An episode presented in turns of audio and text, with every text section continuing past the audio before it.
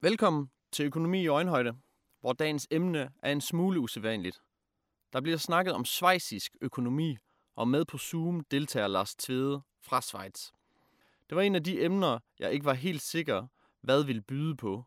Dog vil jeg sige, at efter samtalen har jeg både lyst til at besøge Schweiz, og jeg er også blevet 20% mere liberal, når det kommer til organiseringen af samfundet. Schweiz viser, hvilke fordele et decentraliseret samfund kan have, og Danmark kan lære meget heraf. Jeg fik at vide i dag, at Aarhus Kommune har brugt 140.000 kroner på at informere cyklister om, hvordan temperaturen er på cykelstien. Det tror jeg, at de færreste vil kalde money well spent. Det tror jeg ikke var sket i et decentraliseret samfund, hvor befolkningen i langt højere grad er med til at bestemme, hvordan penge og politik skal bruges. Jeg er kæmpe fan af vores velfærdssamfund i Danmark. Dog har samtalen her fået mine øjne op for, hvad mindre byråkrati og færre levebrødspolitikere kan have af positive konsekvenser. Hvis du også lært noget nyt, så følg økonomi i øjenhøjde, så bliver det ikke sidste gang.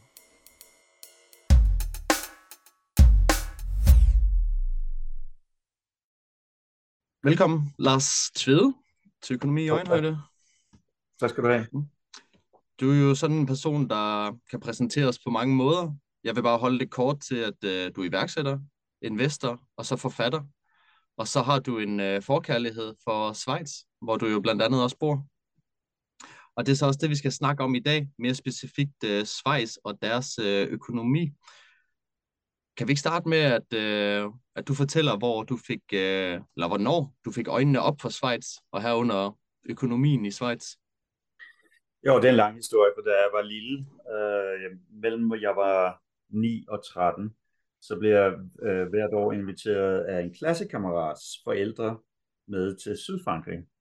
Øh, og det var fordi han, hans søster var så meget ældre, så var ligesom ene barn, og så øh, kædede han sig, når de var hele sommeren dernede, så spurgte de, om de måtte låne mig til at underholde dem. Så øh, der tog vi altid biltog til, til Basel, og så øh, derfra, så Basel er jo altså lige inden for grænsen af Schweiz, ikke, på nordsiden, og så skulle køre gennem Schweiz på en eller anden måde, og så finde vej ned til St. Paul de Vence i Frankrig, og så for at gøre det sjovt, så tog vi lidt forskellige veje hver gang, så det var Furka-passet og Grimselpasset og så videre. Øh, så det gjorde så, at jeg så Schweiz, og det var enormt flot, synes jeg. Men, men vi stoppede der aldrig, fordi de havde jo ikke engang råd til en kop kaffe, end sige et måltid, fordi det var så dyrt.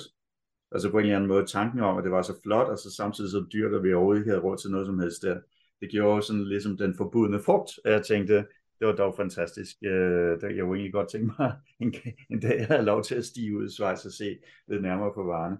Og så, øh, så senere, da jeg begyndte at læse og abonnere på Economist og hvad og sådan nogle ting, så begyndte jeg jo så også at forstå en masse ting om Schweiz, at, at det er jo et, altså det er jo et fuldstændig unikt land på mange måder. Og jeg, jeg er opdraget egentlig som, kan man sige, sådan, øh, sådan lidt rød. Øh, mine forældre var offentlige ansatte, og det var ligesom jeg overtog deres mentalitet, og alle deres venner øh, var også det, ikke øh, kommunister eller sådan noget, men, men noget deromkring. Øh, men så begyndte jeg at møde nogle mennesker, som var liberale, og så, øh, så tænkte jeg, altså hvis man virkelig er liberal, så er Schweiz jo stedet, hvor man, øh, hvor man kan opleve den, den, den, nok den største frihed i verden.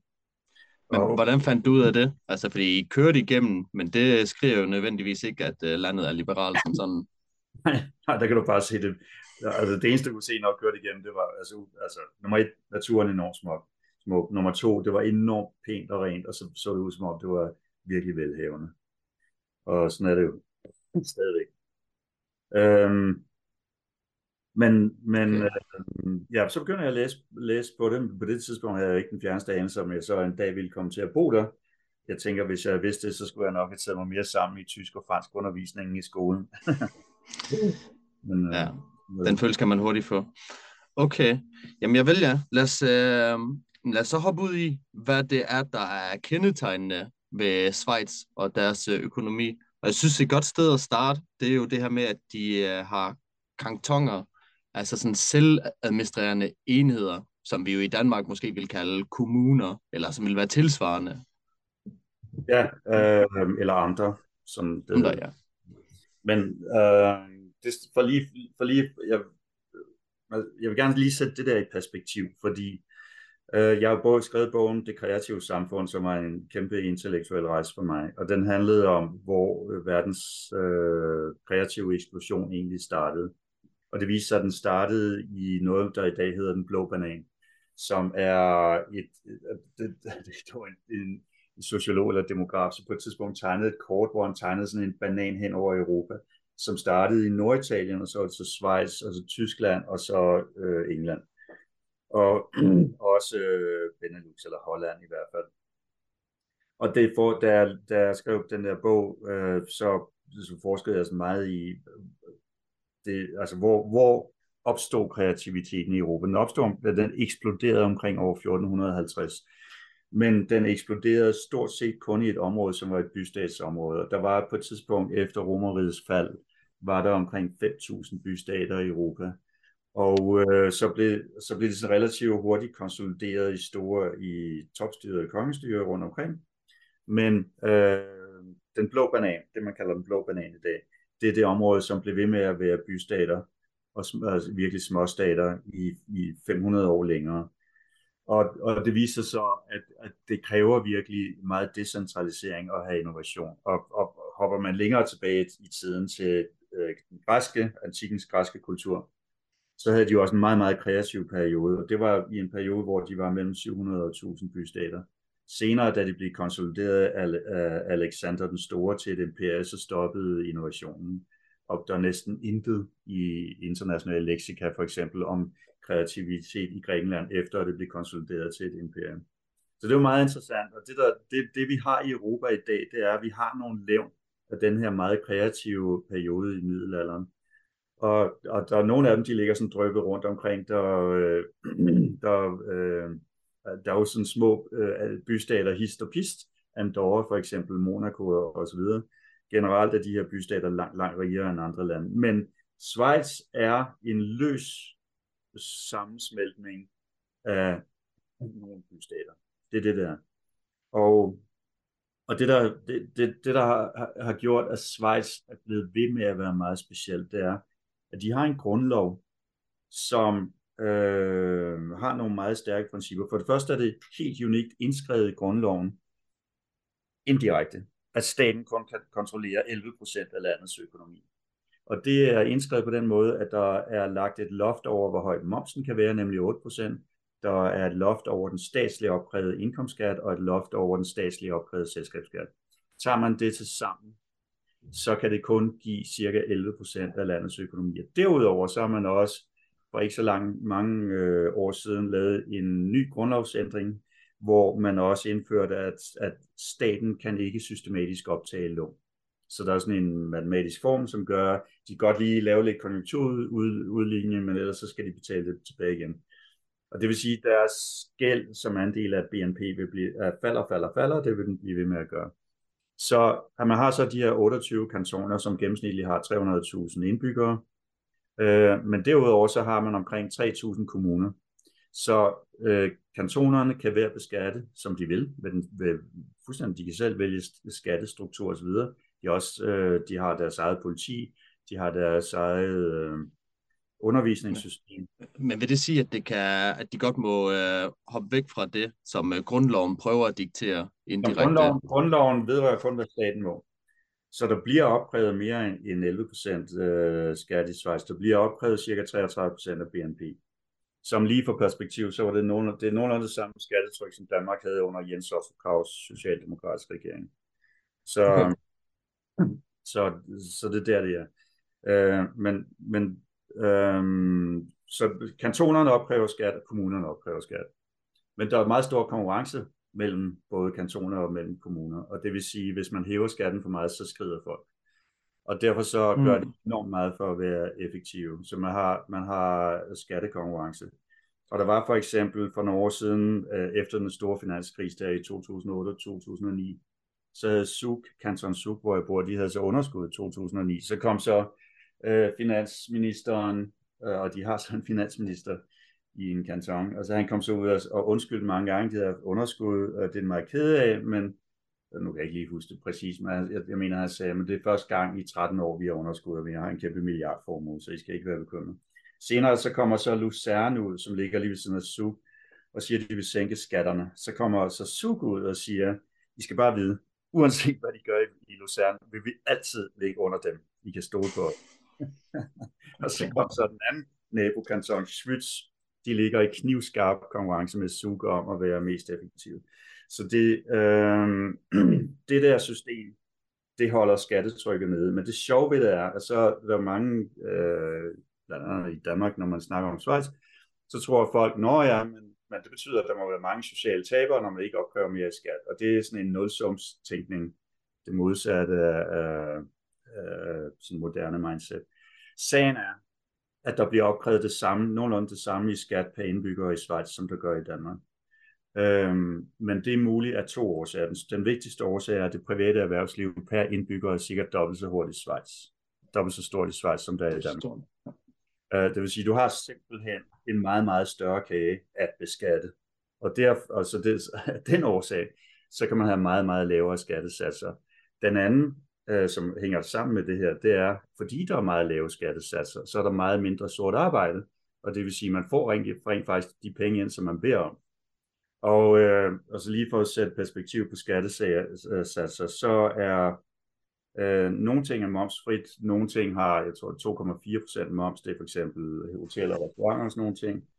Øh, fødevare øh, har også meget lavt moms, men ellers så er det 8% øh, har jo øh, de sænkede det efter jeg kom til Schweiz, så sænkede de fra 8 til 7,7, nu er det så hævet det til 8 igen. Men øh, indkomstskat, øh, der er det dyreste kanton er Genève, det er sådan en outlier, øh, de er røde efter Schweizernes mening, øh, og den er næsten lige så dyr som Danmark, men ikke helt. Men altså, nej, det er den ikke, fordi øh, gennem, gennemsnitligt er marginalskatten top, altså, altså øverste skattetryk, du kan have, det er gennemsnitligt for kantonerne cirka 30 procent. Men hvad med den, øh, du lige nævner her, som har det højeste skattetryk? Altså, hvad får den kanton mere for pengene, end de andre gør? Altså, er det tydeligt, at fordi de hæver mere, så får de også mere? Jamen, de får jo ikke, de får ikke mere. Det er det, der er problemet. Fordi at dem, som tjener meget, de store succesrige virksomheder, de flytter sig ind til de andre kantoner, så de får ikke mere. Der var en, der var en, en ret interessant øh, episode, som galt en kanton, der hedder Valden. Så nogle af de her 28 kantoner, de er opdelt i flere administrative enheder, fordi man ikke kunne blive enige, så sagde man, lad os det op, for eksempel basen, men også Valden. Og i Valden, der var øh, Nidvalden, de valgte at sænke skattetrykket. Og Obvalden, som altså fuldstændig ligger lige ved siden af, ikke? Øh, de beholdt det samme skattetryk. Og så da der var gået nogle årtier, så var bruttonational per capita, det var så blevet 40% højere i, i Nidvalden end i Obalden. Og det vil sige, at Nidvalden fik det samme skatteproveny ind per indbygger som Obalden, men de var meget rigere. Og så, altså så kunne de jo godt se i Obalden, måske kan det bedre betale sig i virkeligheden, hvis vi sænker skattetrykket. Så gik de, altså jeg ved ikke, hvordan det skete, så gik de, så, så spassede de helt ud så vedtog de med 93% majoritet ved en folkeafstemning at lave degressivt skattetryk. Degressivt skattetryk, det betyder, at jo mere du tjener, jo lavere bliver din skatteprocent. Mm. Dog øh, vil du stadigvæk betale mere skat, fordi du tjener mere. Det var ikke sådan. Øh, og og øh, så kom så øh, regeringen i Schweiz kom ind og sagde, at det var i strid med grundloven, fordi grundloven sagde sådan lidt diffust, at man skulle betale skat i forhold til sin evne. Og så sagde de, at de må gerne lave en flat rate tax. Og så lavede de så en flat rate tax med 6% skat. Øh, og så begyndte væksten virkelig at stikke af der også. Øh, men det er det, øh, sådan Schweiz øh, generelt gør. Så kan sådan noget som bilskatter for eksempel, det er op til de forskellige kantoner. De kan vælge, hvilken bilskat de vil, hvilket betyder, at der ikke er nogen bilskat nogen steder. Det eneste er, at der er en, en, der er en meget lille årlig afgift, men ellers øh, altså der er ikke en skat for at købe en bil. Øhm, så de kan vælge, om de vil have kapitalskat. Det er der så mange, der har gjort. Så kapitalskatterne ligger mellem 0, altså formueskat, undskyld, der ligger mellem 0 og en halv procent af ens formue om året, afhængig af, hvad man kan, øh, hvor man bor. De kan også vælge, om man vil have ejendomsskat. Så det er der seks kantoner, som ikke har. Øh, men de har så lejeværdi af egen bolig, ligesom man har i Danmark. Øh, okay. men, så jeg bor i Zug og i Valais, så i den tyske og den franske del, og ingen af de to kantoner har ejendomsskat. Okay, men hvordan, hvordan påvirker det et samfund, at man har så øh, mixede skatter og måder at gøre tingene på? Altså er det noget, der skaber kaos, eller skaber det faktisk mere orden, at folk og kantoner selv må bestemme? Hvordan påvirker det Danmark, at man har så for mange forskellige restauranter? Kræver det, skaber det kaos eller orden? Eller ville det være bedre at have statskantiner, monopoliserede statskantiner? Det skaber selvfølgelig, at man eksperimenterer. Øh, det, det, det bliver sådan en learning organism, at man har hele tiden har forskellige måder at gøre det på. At de prøver alt muligt hele tiden, og så ser de, hvordan det går. Øhm, og og øh, der, altså, der er en rigtig, rigtig god bog, som handler om det her. Det er Talebs bog, Antifragile, øh, hvor han beskriver Schweiz som det, det mest øh, bæredygtige, altså økonomisk og socialt bæredygtige samfund i verden. Og, og han, han refererer nemlig til restauranter, fordi han siger, at han siger, at systemer, hvor det er muligt at eksperimentere decentralt, og hvor det er muligt at fejle, men også muligt at høste gevinst, hvis man finder på noget godt, de er på lang sigt langt mere stabile end systemer, som er topstyret, og hvor man forsøger at øh, gardere sig imod fejl. Og så nævner, han, så nævner han øh, restaurationsbranchen som en enorm resilient, altså stabil øh, eller anti-fragile branche, fordi der hele tiden bliver oprettet nye restauranter, der er hele tiden nogen, der går konkurs, og de prøver alt muligt mellem himmel og jord hele tiden. Og det, og det gør, siger han, at der er til enhver tid i et hvert frit samfund vil være et hav af forskellige restauranter at vælge mellem. Så hele sektoren er som sådan enormt stabil. Og det er egentlig det, man har gjort på samfundsplan i Schweiz, at man har lavet det til sådan et helt ekstremt decentralt, hvor der i virkeligheden er omkring 3.000 forskellige skatteregimer, fordi hver kommune jo også kan eksperimentere, som de vil. Okay, jamen du snakker med en, der har været i restaurationsbranchen i syv år, øh, så det kan jeg godt genkende til. Øh, så det er et tegn på sundhed, at øh, der er mangfoldighed, både blandt ja. restauranter, men også i forhold til regler og indkrævning af penge, for eksempel.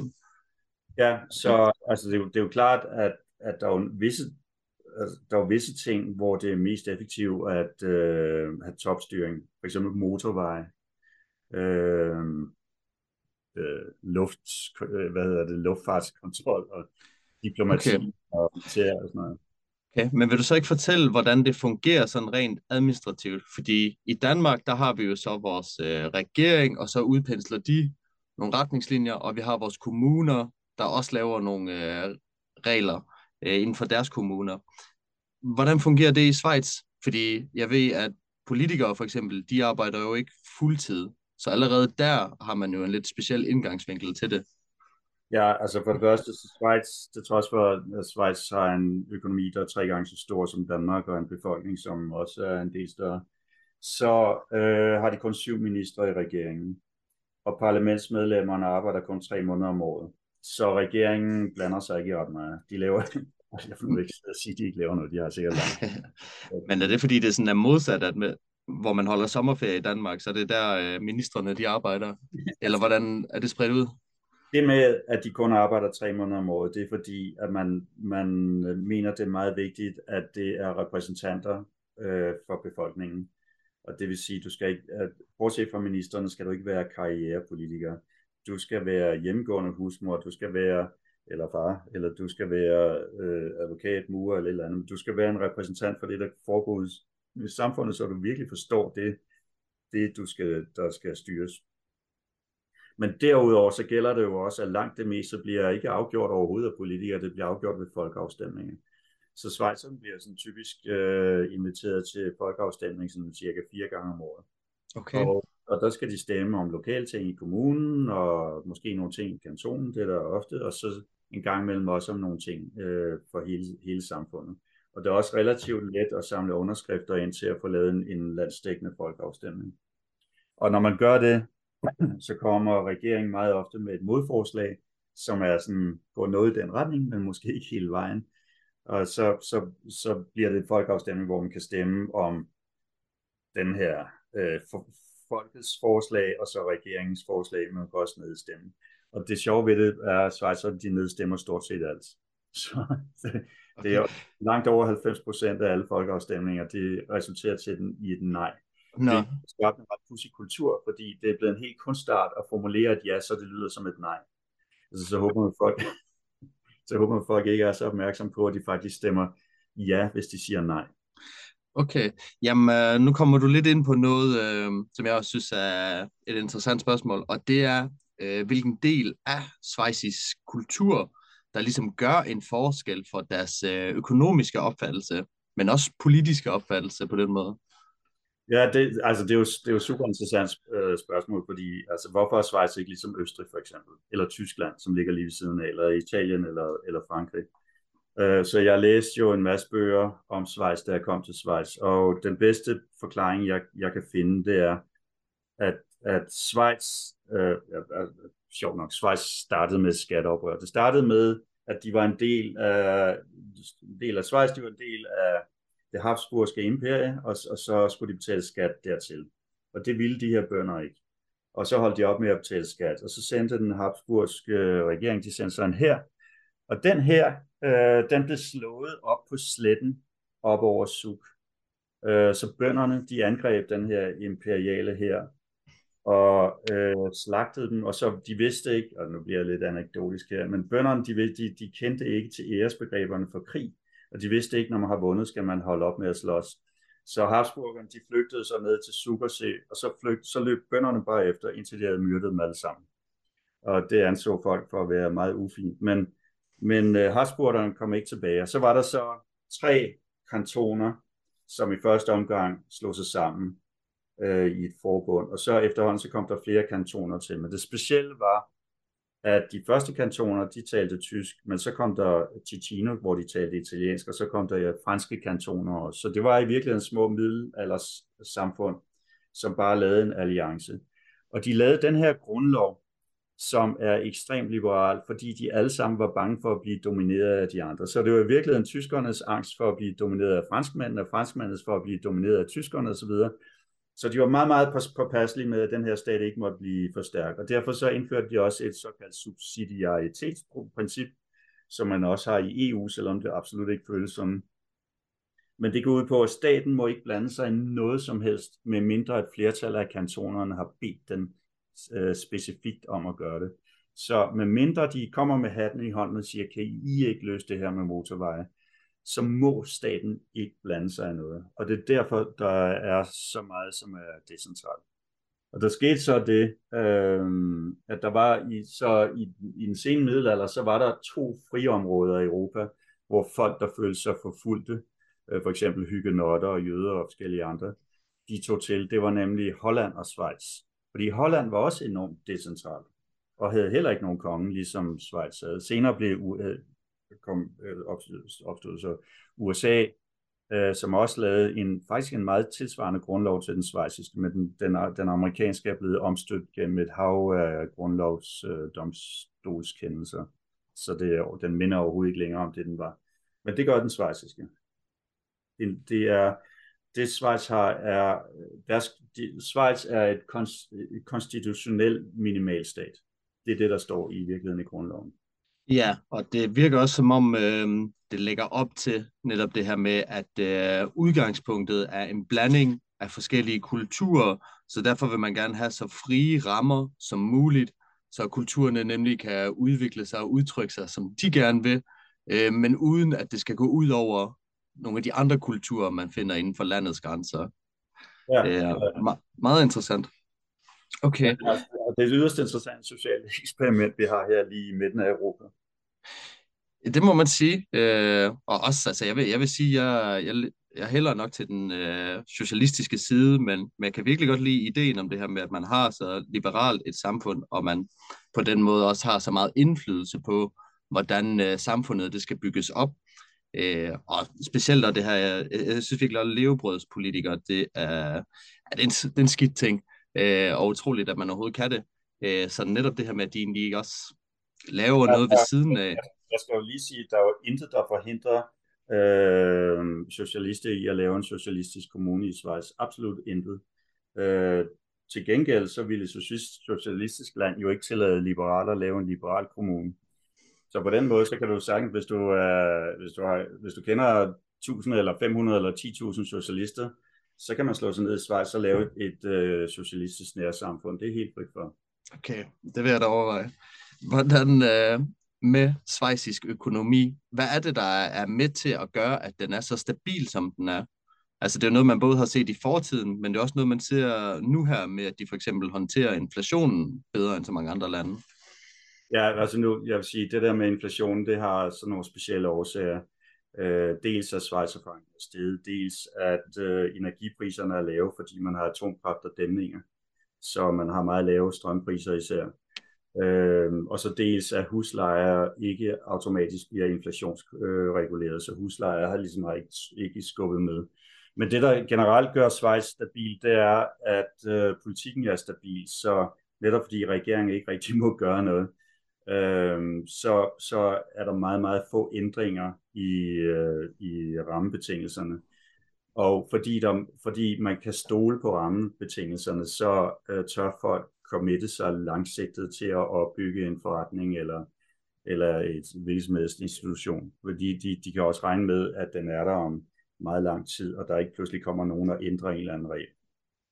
Øh, så, og, og så er der også, altså der er, der er opstået sådan en meget fredelig kultur i Schweiz, øh, som er helt, altså det er super interessant emne er, hvad, hvad der egentlig skaber kultur. Men når man har et samfund, som er baseret på en meget stor, stor høj øh, andel af frivillighed, altså win-win transaktioner, øh, så, så opstår der en meget fredelig og tillidsfuld øh, kultur, hvor folk søger at, øh, at gøre noget, som hele tiden er bedre øh, for de andre. Men når man har en meget tvangsbaseret kultur, og det er, altså, hvis vi lige skal tage den, så vil jeg sige, at altså, stærk kollektivisme, det er jo socialisme, fascisme, nazisme, øh, præstevælde. Det er der, hvor man, øh, man ovenfra presser en struktur ned over folk. Det er sådan en win-lose øh, struktur.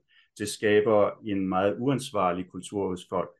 Og det, det er derfor for eksempel, når øh, socialistiske samfund falder sammen, hvad de normalt gør, så opstår der enten fascisme og eller meget stor kriminalitet bagefter. Og det er fordi, at topstyring former kulturen på en meget negativ måde. Så det modsatte er sket i Schweiz. Så den, al den her frivillighed, som har præget landet i mange, mange hundrede år, har gjort, at de er meget fredelige mennesker. Og det sjove ved det er, at Schweizerne er jo et af de mest bevæbnede folkeslag i verden. Der er mellem 2,5 og 3,5 million håndvåben, altså geværer og pistoler, ude i befolkningen. Øh, men de bruger dem bare kun på fredelig vis. Øh, øh, morraten, morraten er ikke sporhøj. Ja. Så det er mest lige for at fejre ting, at de skyder det op i vejret en gang imellem? Ja, altså, for at kunne forsvare sig, hvis der er nogen, der bryder ind, eller fordi de øh, går på jagt for sjov og sådan nogle ting. Okay, stadig meget interessant. Øhm, jeg vil gerne snakke lidt mere om det her, du lige bringer på banen med ansvar. Altså fordi, er det så noget, du ser som en uh, tendens i et land som Danmark for eksempel, hvor øh, vi har meget topstyring, og vi har en meget stor og fyldende regering. Øh, ser du også som om, at de er med til at, at tage noget af ansvaret fra befolkningen? Ja, Altså, altså helt generelt, så, så mener jeg blandt øh, alle videnskabelige discipliner, så er sociologi den, der er mest vækstpotentiale i, der er mest, som mangler at blive øh, beskrevet bedre. Specielt sammenhængen mellem øh, kulturskabelse og psykologi, og så samfundsformer, det vil sige politik og national økonomi. Så hvis du tager ansvaret for folk, så bliver de uansvarlige. Øh, og, og øh, hvis man tænder jeg kan faktisk godt øh, se dansk fjernsyn. Altså, hvis jeg engang imellem så tænder på dansk fjernsyn og ser, øh, hvad de snakker om, så er det sådan en kæmpe ting. Nogle gange så er det en nyhed i aviserne også. Regeringen indkalder til pressekonference, og så sidder alle hele Danmark, og så ser de, hvad regeringen nu gør ved dem. Det findes overhovedet ikke i Schweiz.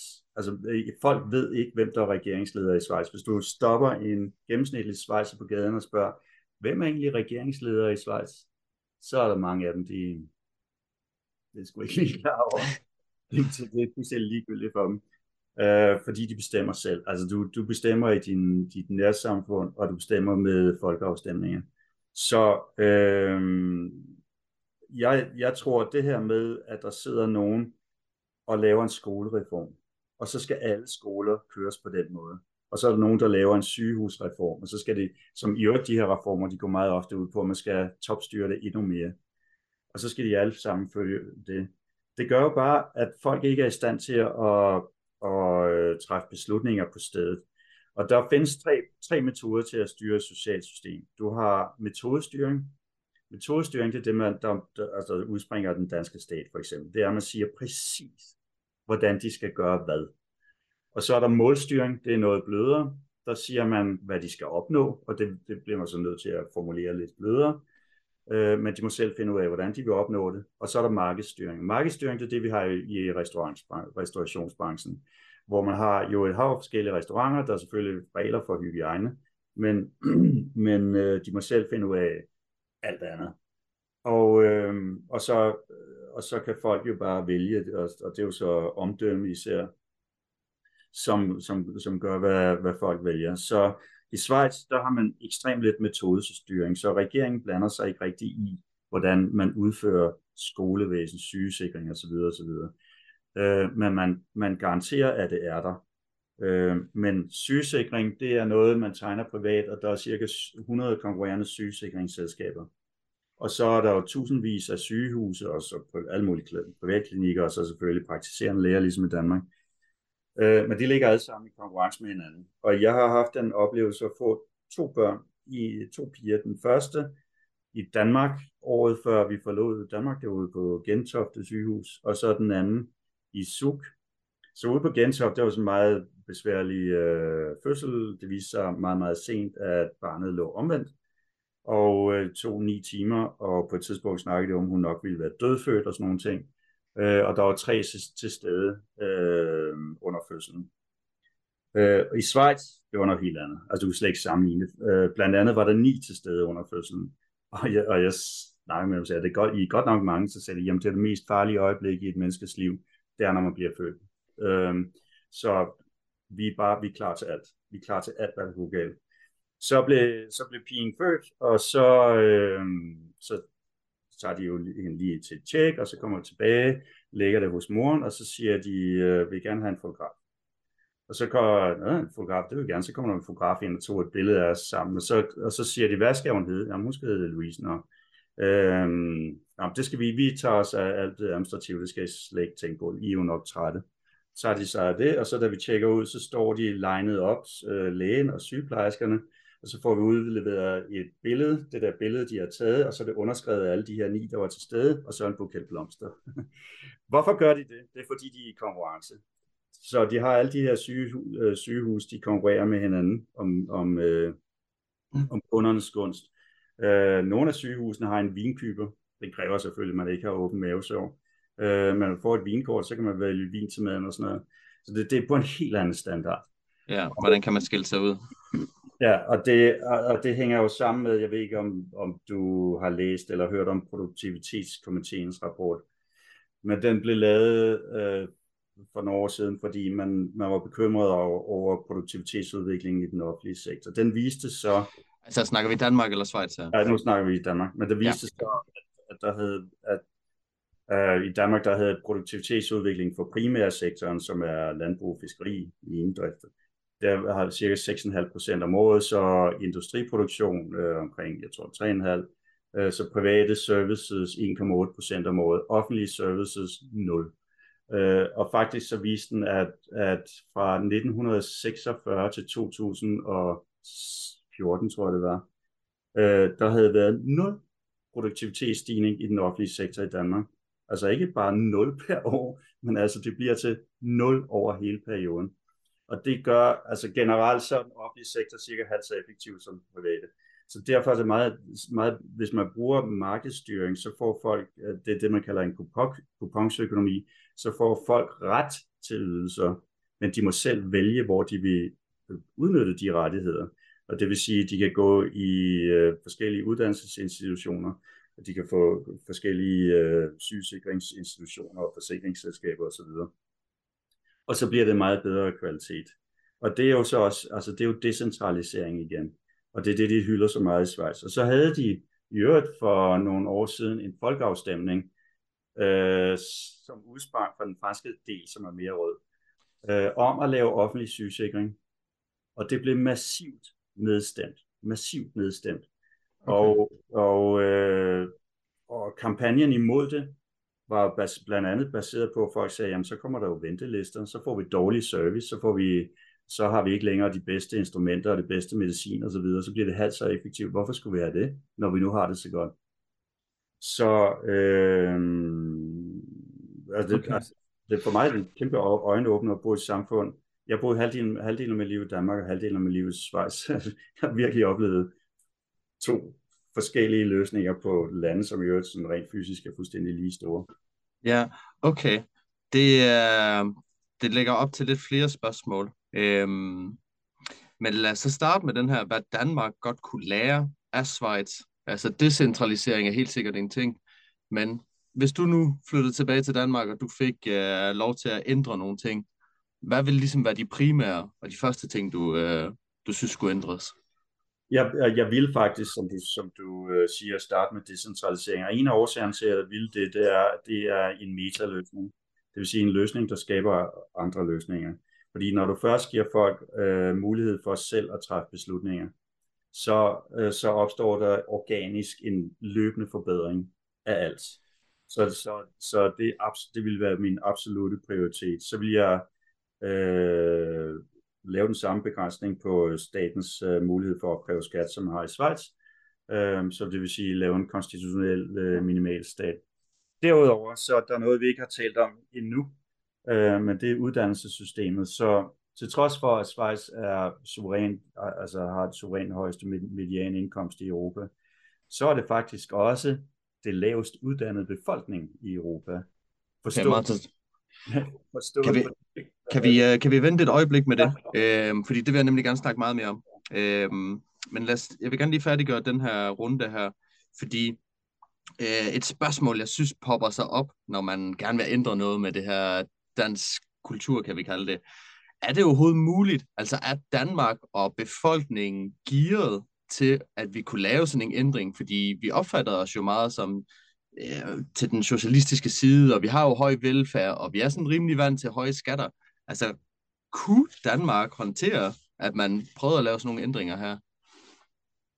Ja, altså der er vi jo inde i øh, mindset, ikke? Altså, jeg ved ikke, om du øh, kender til Carol Drake, en øh, Harvard-psykolog, som hun skrev en bog, der hed Mindset, som var så meget banebrydende, hvor hun, hun beskrev to, to forskellige mindset, growth mindset og fixed mindset. Og growth ja. mindset, det er der, hvor man siger, det er interessant at se, hvad andre gør. Hvis der er nogen, der gør noget, som, er, som giver bedre resultater end det, jeg gør, så vil jeg lære af det. Og der er nogle andre, som har fixed mindset, de siger, jeg vil ikke høre om det. Det kan ikke lade sig gøre.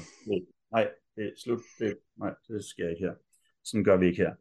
Og øh, det er klart, at du har fat i, du har fat i noget, fordi der er en masse, øh, altså der er jo en masse interesser i ikke at ændre det, fordi altså, folk sidder jo, hvad er det nu, 63 procent af den danske befolkning lever, har jo deres primære indtægt fra, fra staten. Øh, så lige der har man jo en kæmpe hurdle, det er det, man kalder en, en velfærdskoalition. Så ja. det, det er jo folk, som er offentlige ansatte, plus folk, som uh, har deres hovedindtægt fra uddannelsessystemet, eller som pensionister med statspension, eller offentlig pension. Øh, så det, sådan er det slet ikke i Schweiz. Så, så derfor, det, altså, det, det gør det svært at, at stille om. Øh, men jeg tror netop der, at, at decentralisering er den metaløsning, som kan bringe en på vejen. Det, der er vigtigt at forstå, det er, at det er, det er, en, det er en falsk øh, modsætning, hvis man siger, at det er højt skattetryk eller velfærd. For der er langt bedre velfærd i Schweiz, til trods for det meget lave skatte, skattetryk. Øh, Schweiz er det land, folkeslag i verden, der lever længst. Øh, på nogle målinger er Japan lige op på omgangshøjde. Øh, de er på øh, Age Watch Index, dem, det land i verden, hvor det er bedst at blive gammel. Øh, de har ekstremt lav arbejdsløshed, de har ekstremt lave sociale problemer. Øh, så altså på alle forskellige sådan, typiske indikatorer for velfærd. Ikke, og nu tænker jeg ikke på, hvor mange penge, der bliver pumpet ud til folk med checks, men velfærd øh, på den måde, at folk øh, har et godt liv, de er sunde, øh, de lever, udlever deres potentiale, der ligger Schweiz helt i top. Øhm, det øh, Schweiz især er rigtig god til at gøre, det er at undgå, at folk ligesom falder ud af systemet. For eksempel, hvor har jeg ikke helt opdateret statistikker, men Danmark har en restgruppe, som restgruppen, det er, 20, det er, det er dem, som ikke får nogen uddannelse. Og jeg, jeg, skal, jeg, jeg skal ikke sige, at, at det ikke er okay ikke at få nogen uddannelse. Bill Gates han bliver aldrig færdig på universitetet. Men, men Danmark har 20%, som ikke får nogen uddannelse. Schweiz har kun 6%. Øh, så Schweiz er meget nemmere til at få alle med. Og, øhm, og, og det, men så, så skal vi nok tilbage til det her med uddannelsessystemet. Lad os bare komme derover stille og roligt så. Øh, hvordan, ja, altså fordi, lad os bare starte med, får de sådan noget ligesom SU, eller betaler man selv for sin uddannelse i Schweiz? De har, øh, siger, lad mig starte med, cirka 22 procent øh, tager en akademisk uddannelse. Det er en meget lav andel. Og øh, hvis du tager en akademisk uddannelse, så skal du betale et, et symbolsk, men du skal betale et symbolsk beløb om året for at gå der. Det er nogle få hundrede schweizerfrank. Øhm, og det, altså jeg, de svejser, som jeg kender, som har en akademisk uddannelse, synes, at det er helt fint, fordi at de tjener deres penge øh, ved at arbejde. Og for eksempel, jeg går tit til ishockey i SUK, og så er der også nogle unge mennesker, som der er en restaurant inde i stadion, så er nogle unge, der serverer. Og så falder jeg i snak med dem i pausen. Så hvad laver du, når du ikke serverer her? Jamen, jeg læser jura, eller jeg læser til økonom, og så videre.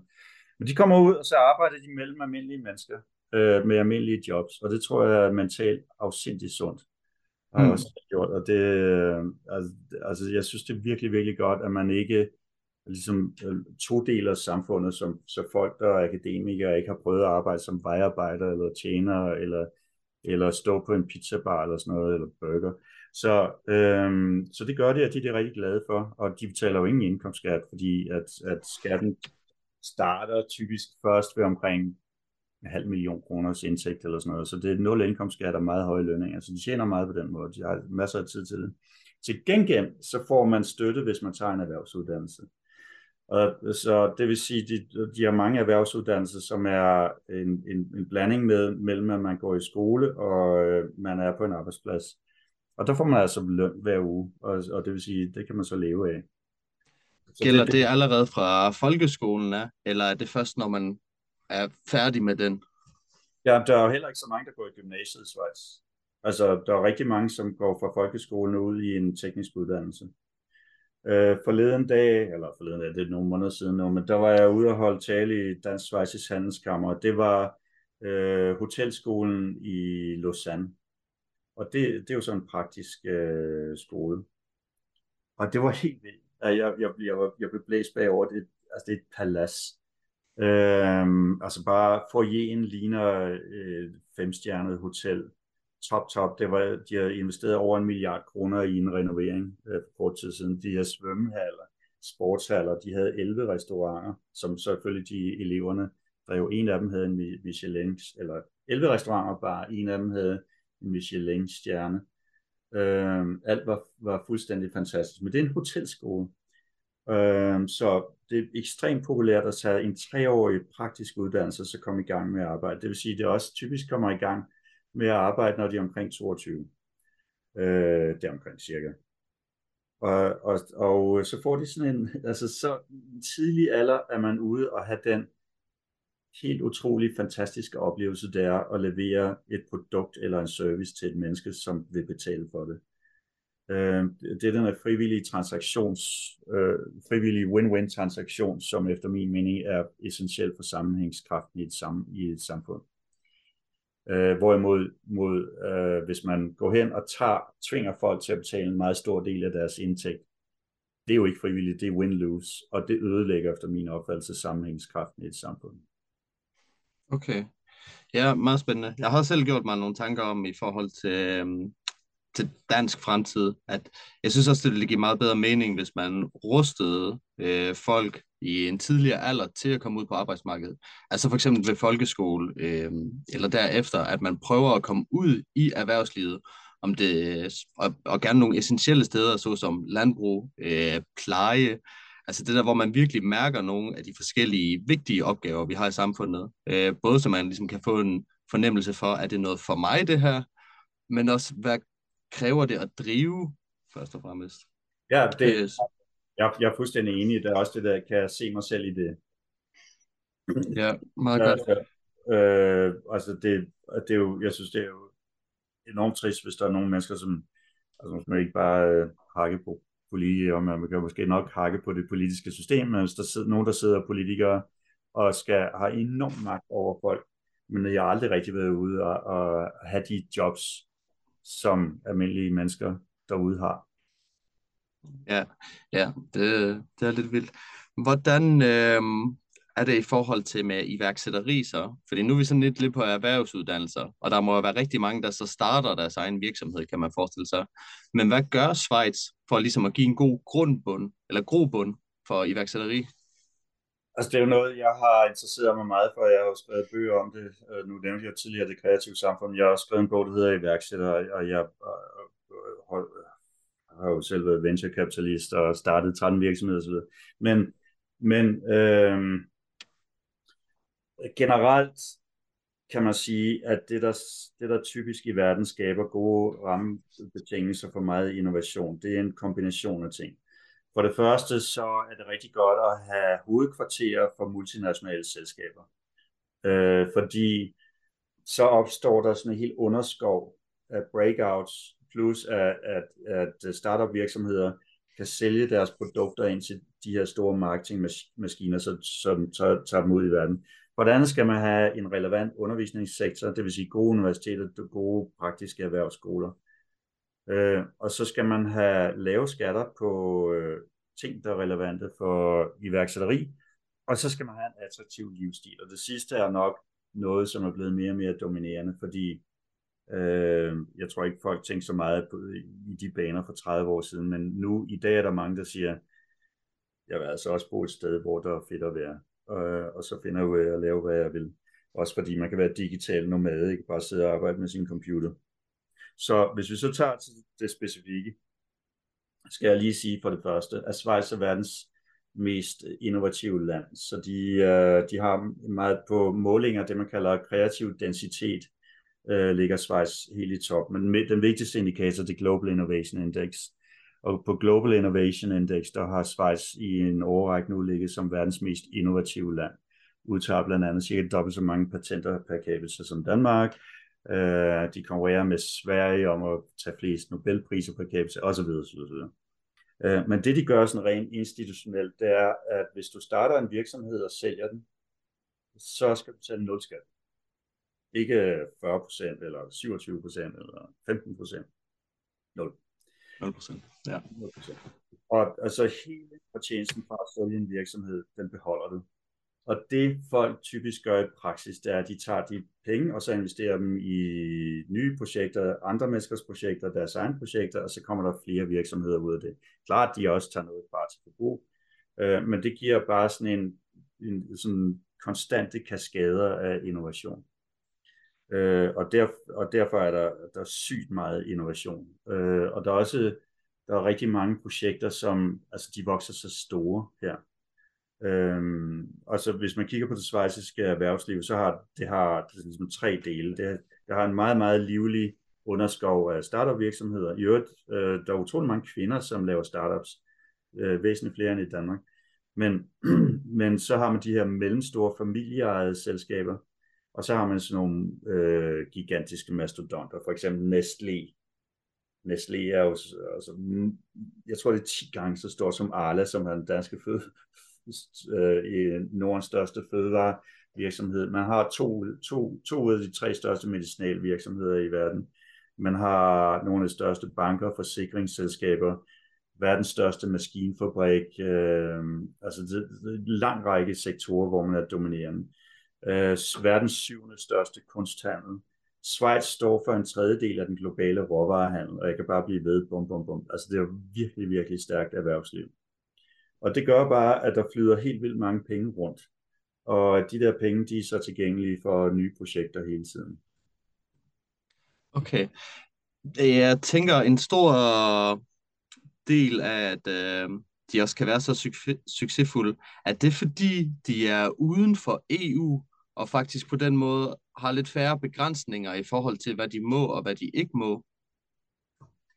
Det tror jeg ikke, fordi jeg tror egentlig ikke, der er noget Schweiz gør, som EU vil forbyde. Altså, EU snakker om at have en minimal stat, skat, ikke? Men, men det ligger jo på et niveau, hvor Schweiz stadigvæk øh, kunne være med, medmindre man tvang Schweiz til at have kapitalgevindskat. Det ville være ret ødelæggende.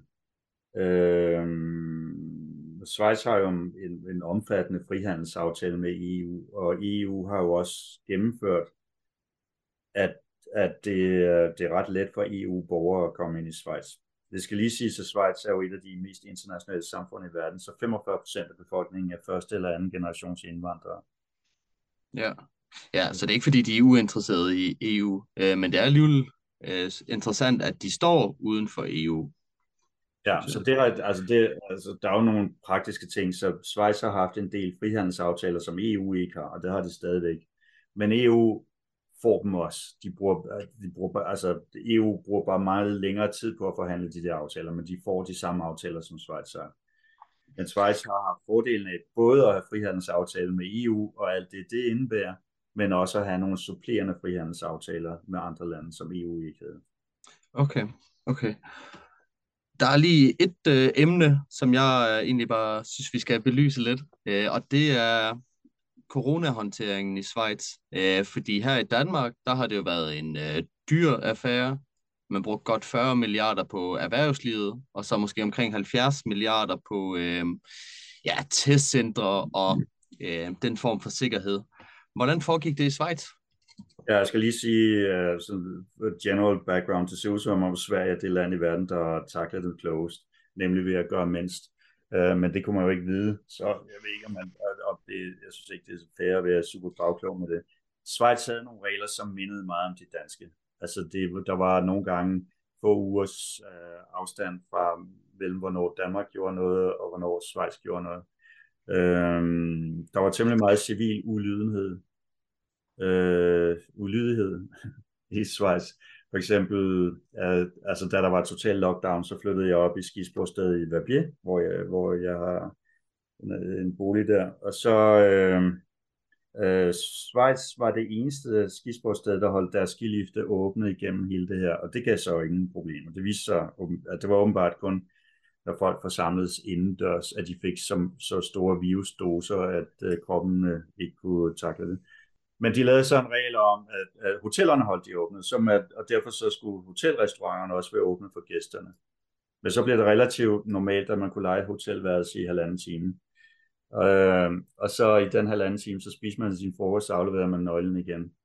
Og så, øh, så sagde de, at man måtte ikke sidde øh, øh, senere så, så var restauranten åben kun til catering, så måtte komme og afhente ting, man måtte ikke sidde på deres møbler, heller ikke udendørs så kom de med halmballer. Så fjernede de møblerne, så satte de halmballer op lige præcis der, hvor møblerne stod. Og oppe i skisportstederne, der lavede de møbler og sne. Så sad folk præcis, hvor de plejede at sidde med bare i sne-møbler.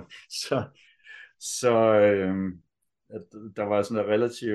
Øh, der var, der var øh, moderat vilje til at underkaste sig meget strække øh, coronarestriktioner. Men hvordan, hvad, øh, jeg undrer mig over to ting. Altså både hvordan det foregik sådan rent administrativt, fordi øh, vi har været igennem, at Schweiz har været øh, meget selvstændigt inden for de forskellige kantoner. Så det der, øh, blev det lige pludselig der meget centraliseret, hvordan ja, tingene skulle gøres? Ja, det gjorde det, ja, og jeg kender ikke helt det rets, retslige belæg for det, men altså det blev taklet ligesom en krisesituation. Okay, så der, der arbejdede de måske lidt mere end tre måneder i, i de år? Okay. Øh, det, ved, det, det, ved, det ved jeg ikke, men jeg vil sige, det mindede, altså regimet, det officielle regime mindede meget om det danske. Okay. Hvordan i forhold til erhvervslivet? Fordi øh, i Danmark, der var vi jo gode til at sætte en hånd under erhvervslivet og, og sørge for, at det ikke gik helt bankerot. Var det øh, lignende i Schweiz? Jamen, altså, det, folk kunne få lån, ja. Så det, det mindede meget om og det var, altså det var jo sådan relativt ens i rigtig mange øh, europæiske lande, og også i USA og andre steder. Øh, så jeg, jeg registrerede ikke nogen væsentlige forskel i, hvordan det blev taklet. Øh, der, hvor jeg registrerede forskel, det var sådan mest, det var, altså Schweiz var mere liberal end Tyskland, Italien, Frankrig. Men altså Danmark gjorde det jo ikke dårligt, synes jeg. Øh, jeg synes først, Danmark gjorde det dårligt der, hvor der hvor Omikron kom, som var helt oplagt en gave fra himlen, fordi den var uskadelig, næsten uskadelig. Og hvor efter min mening, så skulle man have sagt, wow, nu har vi en uskadelig variant, lad, lad os slippe den løs, så alle kan få den. Så får vi immuniseret hele samfundet og komme ud af det her problem. Og det var man rigtig langsomt til at erkende. Og der var, der var svejserne hurtigere, men, men ellers var det meget ens. Okay. Godt, godt, godt, godt. Lad os øh, bare lige slutte på det her med, at der er jo øh, mange gode ting ved Schweiz. Men hvis man nu skulle sige noget, der er negativt, eller som Schweiz kunne lære af Danmark, hvad skulle det så være? Uh, de to ting, der slår mest i øjnene, det har noget med ejendomsmarkedet at gøre. Det, det første er, når du skal bygge noget i Schweiz, skal du sætte en profil op. Man har sådan nogle pinde, som viser konturerne af det, man vil bygge.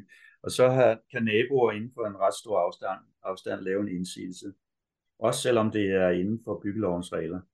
Og så øh, kan det appelleres i tre instanser, det vil sige, at de kan forsinke de 3-4 år, hvis de gør det. Og det er først i fjerde instans, at de overhovedet skal betale noget for at gøre det. Og, og, og der synes jeg, at Danmark har rule of law. Ikke? Altså, så du får en godkendelse til at bygge det, og, så, og det er det. Meget bekendt. Øh, og, så, og så det andet er, at, øh, at Danmark bygger pænere. Altså, selv i den tyske del har de bare ikke så god arkitektonisk smag, som, som, som danskere har. Øh, okay. Altså, men det er, ja. jo ikke, altså, det er jo ikke, hvad skal man gøre ved det? det kan måske være svært at lære i hvert fald. Jeg håber, at det, det kommer med tiden. Men... ja, okay. Jamen, øh, jeg har jeg har fået en masse information om Schweiz, og jeg, øh, jeg overvejer at skulle søge ind på en kandidat på et tidspunkt. Øh, og den kunne jeg da godt finde på at tage i Schweiz lige pludselig. Jeg synes i hvert fald, øh, der er nogle gode argumenter for, hvorfor man burde gå ned og prøve det, og se, hvordan det fungerer som samfund. Også fordi det står jo lidt i modsætning til Danmark, synes jeg, hvor vi nemlig er meget centraliseret, og der er rigtig mange, der gerne vil læne sig op af staten og øh, dens hjælpemidler, kontra måske at læne sig op af naboen, som jo er kendetegnende for de lidt mere decentraliserede lande. Øh, så det, det kunne vi helt sikkert lære meget af. Det, det kan være, du kan komme på en uddannelse, hvor man kan kombinere og være i flere lande. Det findes jo. Bestemt. Du skal i hvert fald have tusind tak for at, at deltage. Fornøjelse. Ja, meget. Øhm, fedt, fedt, fedt, fedt.